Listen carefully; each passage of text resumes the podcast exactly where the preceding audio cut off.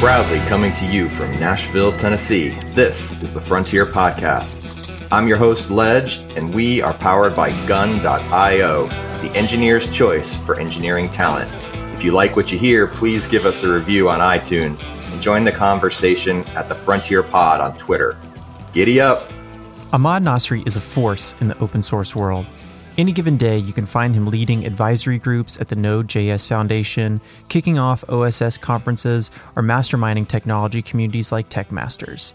You might be surprised to know he's also an architectural lead at one of the world's largest telco companies.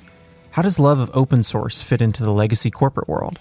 Ahmad and Ledge tackle the gray areas between software engineering skills, the people factors of hiring, and open source as a place to grow and professionally develop, whether or not your day job contributes to the space.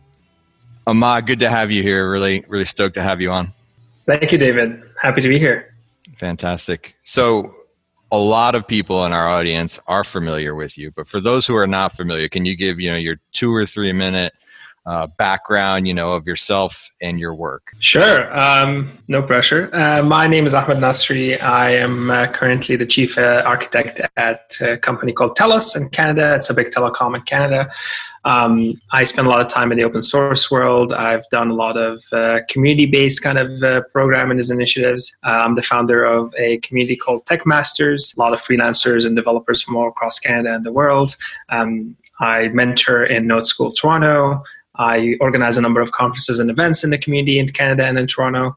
And for my own personal kind of enjoyment, I spend a lot of time writing open source software and contributing back to the community uh, as a hobby, but also as a part of my professional development. And yeah, I mean, the last uh, little bit of information about me is I guess uh, I'm Syrian Canadian and I'm very proud of my heritage and my history. And uh, I came to Canada in 2005 and uh, pretty much built uh, my life and network in Canada. And the wonderful community in Canada that's uh, tech focused has been always where I go back to, uh, you know, get support and get learnings and get growth opportunities. So, you know, gosh, so much to talk about, you know, in the open source space right now, like tremendous movements, positive, a little bit of snarkiness around the edges of licenses and, you know, different things going on now. I don't know, you know, what's the, what's the pulse? You know, you, you talk to hundreds of developers, you know, all the, all the time. What, what are you feeling like 2008, 18 is uh, wrapping up as?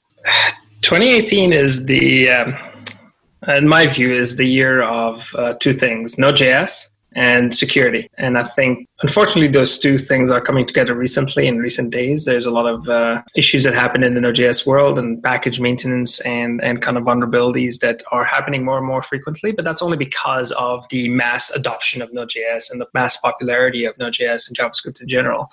Uh, but I also say security because now more than ever, things that we've always seen as developers and technologists as key foundations to how we interact with each other and other people online whether things like passwords and databases and accounts and all these, they're now in the mainstream. And, and nowadays, the idea of using a password manager as an example is not something unique to a tech, techie person. It's something, you know, your grandma should be using, um, which actually has a lot of connections and implications to our profession and how we work and the kind of applications and software development we create and we do it's becoming more in the mainstream and this idea of uh, online identity online security privacy um, all these keywords uh, under one umbrella. And at the same time, the world of, like I said, the world of Node.js and JavaScript becoming so uh, widely adopted and used by everybody means that there are the, the old world of the past where software development was a unique skill and was a limited uh, set of individuals who are very good at it.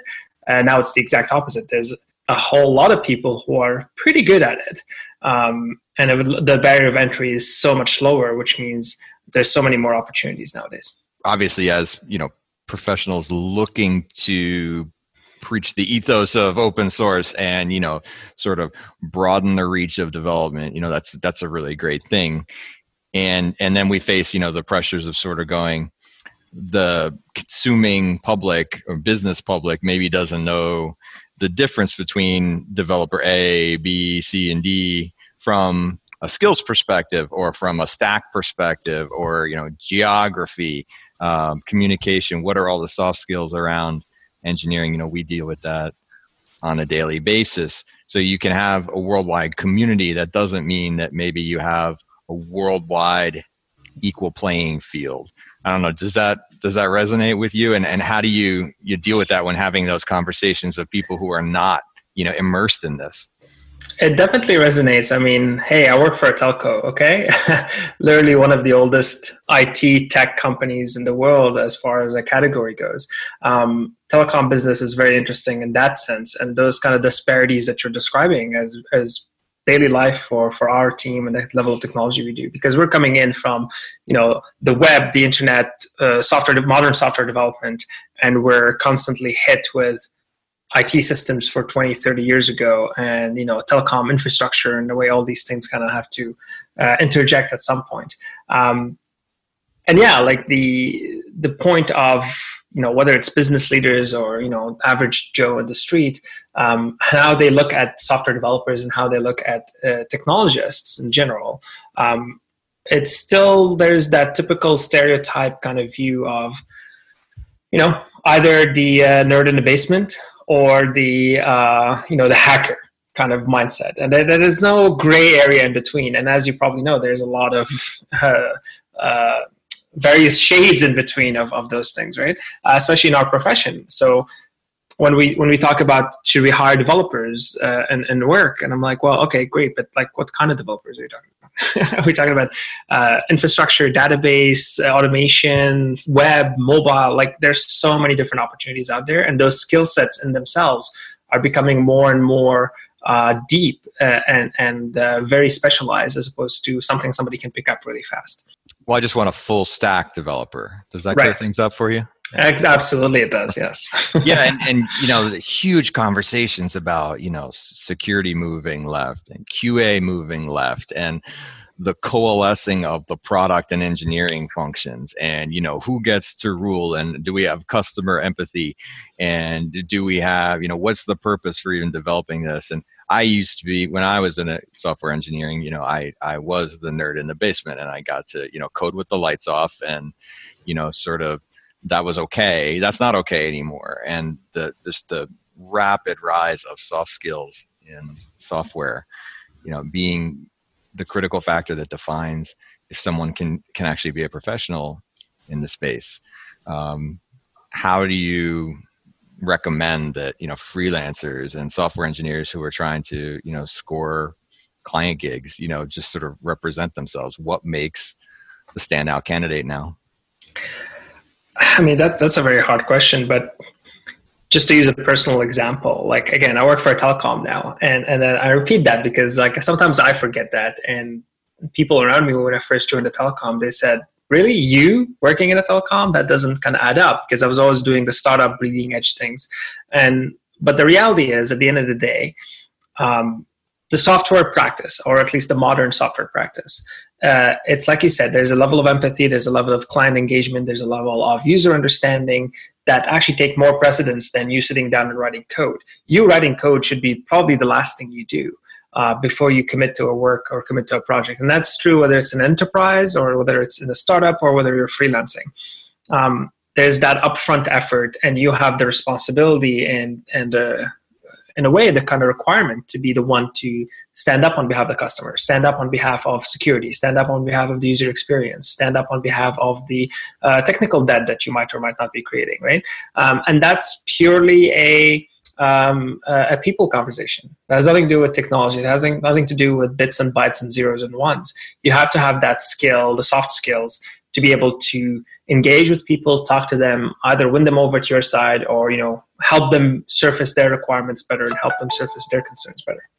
Uh, um, but yeah, like so, th- those soft skills are the ones that drive the modern software practice. It's less so now about your technology skills and your ability to write code. It's more about um, are you able to work with others and are you able to represent the practice meaningfully in whatever role or position you are. Uh, one of the key things I, I always hire for, in fact, the only two things I have as a requirement for hiring individuals in, in, in any software level is um, ability to learn and willingness to learn from a pure skill set evaluation. Because I'm not going to evaluate you on how much you know a certain framework, how you know a certain language, how you know any of that, because those things change. And as long as you have the ability to learn and the willingness to learn, you can overcome that. Which means if you remove those skills from the equation, the only thing left is those soft skills. The only thing that matters is those kind of uh, ability to interact with other people and work with other people. Do you and I'll say that that I do. Do you ever lament the days where you could just sort of be the code poet in the basement? You know, I loved writing code, and maybe I didn't want to deal with all these things. Now I went to the business side, so the dark side of the force is strong with me. But you know, I wondered, like, do you ever just sort of want to sit down and write code and not deal with all those things? And if so, how do you get past it? Every single day. Um, and, and at least for me, I have an outing, and that outing is open source and being able to contribute to open source projects, be part of open source projects, or just create my own open source projects, big or small, doesn't matter. It gives me that out. It gives me that ability to satisfy my creative need, my um, ability to be an individual contributor where I'm not at work, for example, given the kind of leadership levels that I'm playing. Um, but at the end of the day, like it's also a, a factor of growth because if you're disconnecting from the day to day of building software and writing software and again interfacing with other humans writing software, you're going to lose that touch. And that touch is something that's generational. It's different per community of programming uh, language or system or framework. Um, and you have to be engaged in it. And if you're not able to be engaged in that at work, let's say like I am, um, you have to satisfy that somewhere else and then bring back the lessons into your day to day or into your work culture. And actually, there's something I forgot to mention as well. I'm also part of the Node.js Foundation uh, as part of the user feedback group, and that's precisely why because I want to be part of the not just you know in the core of writing things, but also uh, helping bring the value and the, the conversation that happens at the user level of people adopting systems like Node.js and JavaScript and, and bridge that gap to help others understand what needs to happen from a core development perspective or a community development perspective. Um, so I try to satisfy that in being part of these communities and being part of the open source world and being part of something outside of work that, and again, it's a privilege that I can do that. A lot of people don't have the the time or the ability to do that outside of work. But for me, it's, something I need to do because if I don't, to your point, I'll go crazy and I just want to be writing code all day instead of dealing with meetings and and uh, uh, just business conversation all day long. So, last question: What are the best, most tangible communities that you know, um, software engineers, freelancers? Uh, open source enthusiasts, you know, like just your, maybe your top few list, you know, things that you must be a member of to stay, you know, relevant and connected? Well, there's there's one community called Tech Masters. I don't know if you've heard of it. uh, that's a shameless plug. I, I, I created and founded Tech Masters. It's a community of over 7,500 individuals from around the world, mostly, but Canada mainly. Um, there's just software individuals and developers and engineers from all around. Um, it's a Slack conversation and it's an ongoing kind of opportunity for people to interconnect and learn. And those kind of um, communities are rare because we see a lot of, let's say, meetups and events and uh, things that are consolidated around a thing. The thing, be it the programming language, the framework, the system, whatever. Um, but there's not a lot of communities out there around the individuals. Places you can go and talk about your career as an individual an abstract of the technology you're using. Uh, uh, places you can connect with others who are probably suffering the same level of you know uh, corporate uh, headaches or challenges that you're facing and just learn from them or share your lessons with them i think we need more of these type of communities um, and I think you know these type of conversations and these kind of podcasts are also helpful and they're cathartic in a lot of ways. Like I listen to the Changelog, I listen to um, I'm gonna, um, I've been listening to this podcast leading up to this. Uh, I started listening to uh, a number of kind of techie podcasts that talk about technology, but I'm more interested in talking about the individuals and the people themselves. And to that end, I've also started a podcast called Hacker Bio just to talk about the individuals and what they what they're where they're coming from, what they do, and why they're doing what they're doing. You know, an, an abstract of the technology itself. Um, and I think you know communities like uh, Node.js, for example, are very interesting bunch of uh, very motivated uh, humans who are all part of this ecosystem of uh, technologies and libraries and tools. Um, and I really enjoy being part of that community. Uh, even if I wasn't part of the core kind of Node.js Foundation, there's an element of camaraderie that you get with those uh, kind of people. And I think I would encourage anybody who's uh, gone to conferences or gone to events and just attended the talks and then just went back to their daily lives. I would encourage them to also go and connect with the people who are part of those core communities, whether they're core contributors to a framework or a language or uh, the organizers of the event themselves, connect with them because those people also have the connections further to the rest of the community and can help you connect more. So I think that's um, that's a very interesting way to kind of get beyond the again the thing, whether that thing is a programming language or technology. Just talk to the humans behind it and learn more about what their kind of daily lives look like, and that that'd be a very helpful way for your own personal growth that I've kind of experienced and found very helpful. It's amazing. It all comes back to people. Absolutely. Ahmad, really good to have you on, man. Super inspirational. I know the community is going to love it, and we will make sure that you know all the links and, and shares are in the show notes. Excellent. Thank you very much for having me. Thanks for listening to the Frontier podcast produced by Gun.io. We're the only freelancing platform where engineers actually go to hire other engineers. If you enjoyed the show and want to learn more about how to hire or freelance with us, head over to gun.io slash podcast to get in touch, and we'll pay for your first 10 hours with a kick ass engineer.